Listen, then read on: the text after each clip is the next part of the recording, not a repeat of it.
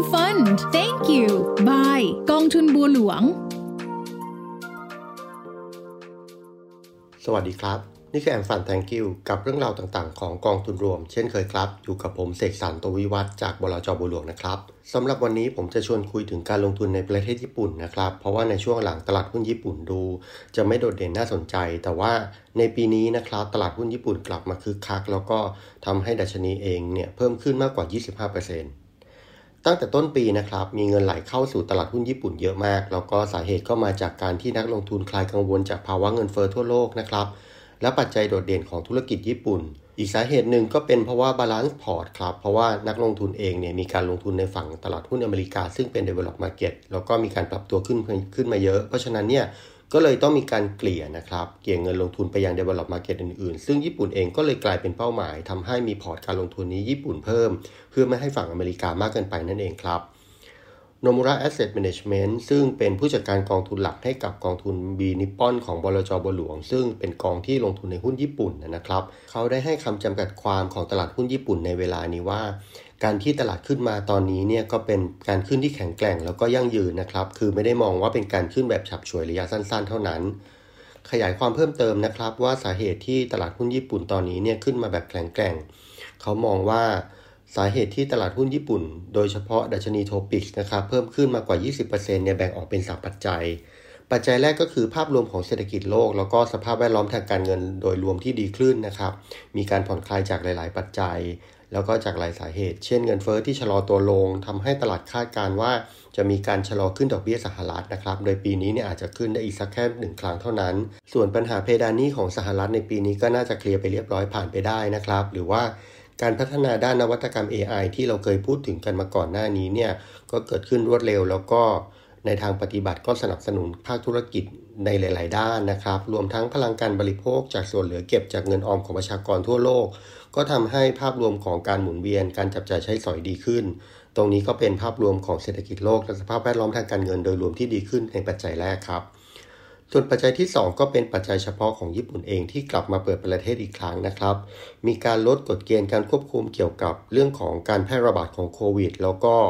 ตลาดคาดการว่าการบริโภคที่เพิ่มขึ้นจากการขึ้นค่าจ้างแรงงานเนี่ยจะเป็นปัจจัยบวกมากกว่าเรื่องของต้นทุนแรงงานที่เพิ่มขึ้น มองในมุมหนึ่งก็คือว่าแม้ว่าต้นทุนแรงงานเพิ่มขึ้นนะครับ แต่ว่าเงินในมือที่เพิ่มขึ้นเนี่ยจะกระตุ้นการจับจ่ายใช้สอยมากขึ้น เนื่องจากญี่ปุ่นเองเนี่ยไม่ได้อยู่ในภาวะเงินเฟ้อมานานแล้วนะครับ แล้วก็อัตราเงินเฟ้อในระดับ 2%ปัจจุบัน ก็ถือว่าเป็นอัตราเงินเฟ้อที่สูงมากในญี่ปุ่นในรอบหลายสิบปีนะครับ นอกจากนี้ญี่ปุ่นเนี่ยก็ยังคงปฏิรูปในเรื่องธรรมาภิบาลต่อเนื่อง ใช้นโยบายการเงินผ่อนคลาย แล้วก็การอ่อนค่าของค่าเงินเยนก็ส่งผลให้รายได้ของบริษัทปรับตัวดีขึ้นด้วยครับ และสำหรับปัจจัยที่3นะครับก็เป็นเรื่องของการบริหารพอร์ตของนักลงทุนนะครับ ซึ่งก็มีนักลงทุนที่มีการปรับพอร์ตในตลาดหุ้นญี่ปุ่นเพิ่มมากขึ้น ภายหลังจากสถานการณ์ของสถาบันการเงินล้มในสหรัฐในบางและก็ในบางประเทศนะครับ ซึ่งเหตุการณ์นี้เกิดขึ้นในช่วงต้นปีที่ผ่านมา รวมถึงการปรับลดลงของตลาดหุ้นจีนหลังจากการเปิดประเทศ ซึ่งค่อนข้างสวนทางกับสิ่งที่ตลาดคาดหวังไว้ เพราะฉะนั้นเนี่ยในเมื่อหลาย ๆ ตลาดไม่เป็นดังคาดนะครับแล้วก็มีความเสี่ยงเพิ่มขึ้น ตลาดที่มีมุมมองเชิงบวก จึงได้รับการปรับสัดส่วนการลงทุนที่เพิ่มขึ้นรวมทั้งญี่ปุ่นด้วยครับนอกจากนั้นเนี่ยทางโนมูระก็ยังมีความเห็นเพิ่มเติมนะครับนั่นก็คือการปรับขึ้นของตลาดหุ้นของประเทศที่พัฒนาแล้วในปีนี้เนี่ย โดยโดยเฉพาะตลาดสหรัฐซึ่งมีความโดดเด่นนะครับ แล้วก็มีตลาดหุ้นญี่ปุ่นนี่แหละ แล้วการปรับขึ้นของทั้ง 2 ตลาดเนี่ยก็มาจากหุ้นที่แตกต่างกัน โดยตลาดหุ้นสหรัฐนั้นปรับขึ้นมาจาก growth stock นะครับในกลุ่มเทคโนโลยี ขณะที่หุ้นญี่ปุ่นเนี่ยขึ้นมาจากพวก value stock ซึ่งจะมาจากหลากหลายอุตสาหกรรมมากกว่า นอกจากนี้คาดว่าในช่วงถัดไปของปีนี้นะครับ เมื่อเปรียบเทียบตัว corporate earning หรือกำไรของบริษัทแล้ว ระหว่างตลาดสหรัฐกับตลาดญี่ปุ่น ก็จะเห็นว่าบริษัทเทคโนโลยีของสหรัฐเนี่ยถูกคาดว่ามีแนวโน้มที่จะโตในอัตราลดลง ขณะที่ต่างจากญี่ปุ่นที่คาดหมายว่าจะมีการปรับที่ดีขึ้นครับ เพราะฉะนั้นก็จึงเป็นมุมมองที่มองว่าทำไมการเติบโตของตลาดหุ้นญี่ปุ่นรอบนี้เนี่ยจึงมีความแข็งแกร่งและความยั่งยืนมากครับ นอกจากนี้เราจะมาดูเรื่องของการดำเนินนโยบายของแบงก์ชาติญี่ปุ่นบ้างนะครับ การดำเนินนโยบายของ BOJ ยังถือว่าเป็นที่จับตามองของตลาด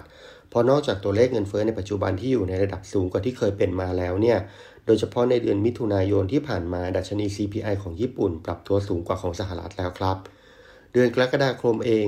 BOJ ก็ตัดสินใจเพิ่มผลตอบแทนของพันธบัตร 10 ปีขึ้นจาก 0.5%เป็น 1%เพราะถ้าหาก BOJ หันมาเข้มงวดด้านนโยบายการเงินก็จะมีผลต่อการลงทุนครับแต่นมูระก็มองว่าผลกระทบดังกล่าวเนี่ยจะเป็นผลกระทบต่อตลาดในระยะสั้นๆ เท่านั้น ราะว่าที่ผ่านมาแม้ว่าราคาหุ้นญี่ปุ่นจะปรับขึ้นมาอย่างรวดเร็ว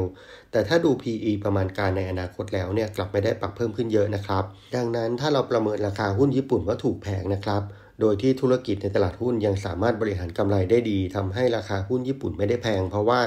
เมื่อบริษัทมีรายได้ดีมีกำไรมากขึ้น ราคาที่ปรับขึ้นมาโดยเทียบเคียง ก็ยังทำให้ PE ไม่สูงอยู่ แล้วก็ยังคงดึงดูดนักลงทุนในระยะกลางระยะและระยะยาวได้ต่อไปนะครับ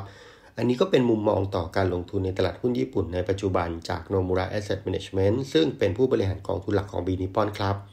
สำหรับวันนี้ขอลาไปก่อน สวัสดีครับ